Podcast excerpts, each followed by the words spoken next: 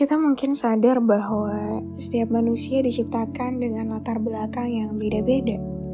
Entah itu keluarganya, kemampuannya, fisiknya, dan banyak variabel lain di luar kuasa diri orang tersebut yang kita nggak bisa samaratakan. Kenapa dia berbeda sama kita? Kenapa berbeda sama orang lain? Dan setiap kita punya proses belajar juga yang beda-beda. Ada yang mungkin emang dari dulu udah punya fasilitas belajar yang memadai, misalnya orang tuanya support banget gitu ya. Orang tuanya pendidikan agamanya udah kuat banget. Tapi ada juga loh orang yang berasal dari keluarga yang sebelumnya mungkin gak kenal agama sama sekali. Ada yang baru di fase baru mengenal agamanya gitu ya. Ada juga yang udah belasan tahun nih belajar, bahkan orang tuanya dari dulu udah ikut mentoring gitu ya. Jadi kayaknya dia tuh dari dalam kandungan tuh udah ikut liko gitu. Nah, oleh karena itu juga gak semua orang tahu tentang suatu aturan itu dari dulu. Ada yang baru tahu tentang kewajiban menutup aurat dan dia berusaha gitu ya untuk mengamalkannya.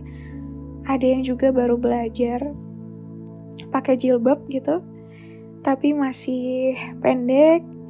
Ada yang mulai panjangin jilbabnya sampai menutupi dada, ada yang jilbabnya udah sampai lutut gitu ya, bahkan sampai ada yang pakai cadar untuk menutupi auratnya.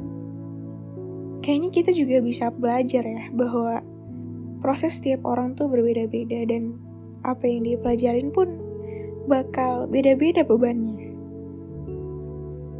Untuk orang-orang yang berasal dari keluarga yang agamis, kayaknya untuk menutup aurat dengan sempurna mudah banget gitu. Tapi lain halnya dengan keluarga yang mungkin gak mau terlihat terlalu ekstrim gitu. Jadi ada beberapa orang tua yang memang melarang anaknya untuk berhijab terlalu panjang gitu. Makanya beban bagi seorang muslimah di keluarga itu ya mungkin lebih besar, jauh lebih besar daripada muslimah yang didukung oleh keluarganya untuk berkerudung panjang. Dan ada juga yang mungkin dulunya berasal dari dunia yang gak baik-baik aja. Mungkin dulunya berada di masa yang kelam gitu ya. Bahkan untuk dia memutuskan berhijab aja tuh adalah sesuatu yang kayaknya susah banget gitu. Perlu pertimbangan yang banyak. Entah dia bakal dijauhin teman-temannya.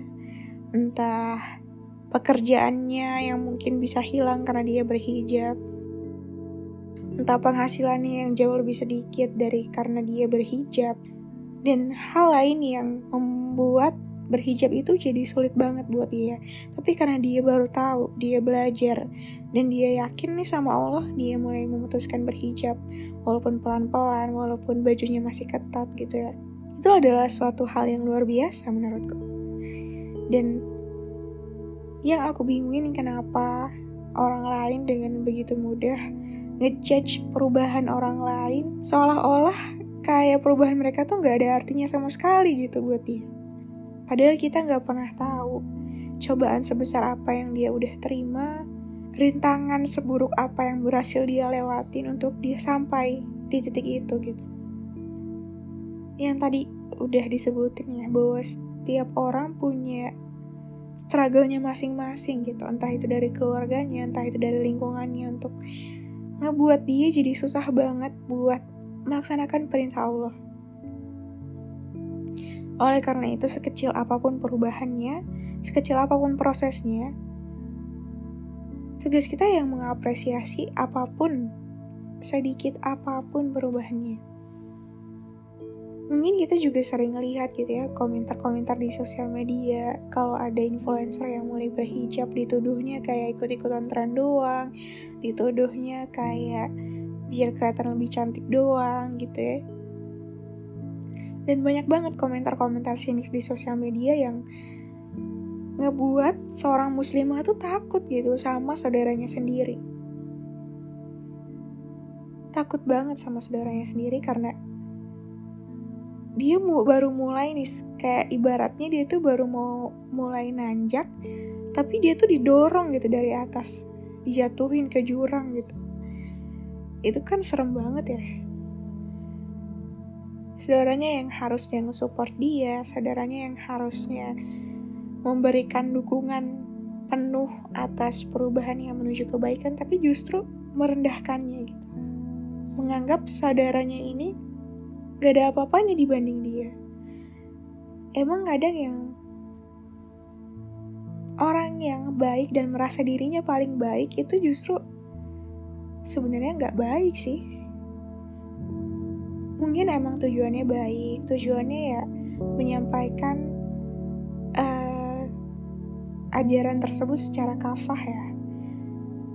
Menyampaikan apa yang ada di dalam Al-Quran sebenarnya tuh kayak gini loh, bukan kayak gini harusnya. Tapi caranya itu yang kadang harus kita pikirin lagi kali ya. Apakah orang tersebut tersinggung atau enggak? Apakah dia bakal terpengaruh dengan itu? Apakah dia bakal tersentuh hatinya atau justru dia sakit hati sampai sama sekali enggak mau menjalankan itu? Kita harus lebih banyak belajar kali ya tentang kisah-kisah zaman dulu. Dari kisah Nabi Musa misalnya. Saat Nabi Musa diperintahkan untuk mendakwahi seorang Fir'aun bersama Nabi Harun ya. Saat itu yang kita tahu Fir'aun kurang keras apalagi gitu ya. Kurang durhaka apalagi gitu. Tapi Allah tetap memerintahkan Musa, memerintahkan Harun untuk mendakwahinya secara lembut. Karena dalam menasihati orang, kelembutan itu adalah hal paling utama yang harus kita perhatikan. Karena tugas kita hanya menyampaikan apa yang Allah perintahkan, bukan memaksakan orang tersebut harus untuk melakukannya. Ya karena hidayah itu kan datangnya dari Allah ya, dan kita hanya sebagai perantara dari Allah. Jadi untuk sekecil apapun perubahanmu hari ini, untuk sesedikit apapun progresmu hari ini, jangan lupa untuk tetap bersyukur, mengapresiasi, dan jangan berhenti. Perjalanan masih jauh, perjalanan masih panjang untuk bisa sampai sempurna menjalankan apa yang Allah perintahkan, apa yang Allah suka, dan menjauhkan apa yang Allah larang. Karenanya, karena perjalanannya panjang dan sulit, mungkin berliku, mungkin berduri, mari sama-sama kita saling menguatkan. Kalau ada yang kelelahan, kita berikan perhatian. Kalau ada yang terlalu cepat, kita ikut. Dan kita kejar juga. Bukan malah berasa putus asa. Dan yang cepat juga harus sadar bahwa ia memegang tangan orang lain yang mungkin lebih lemah daripada dia. Jadi, selamat dan semangat mendaki ke langit. Kamu tidak sendiri, kita sama-sama mendaki.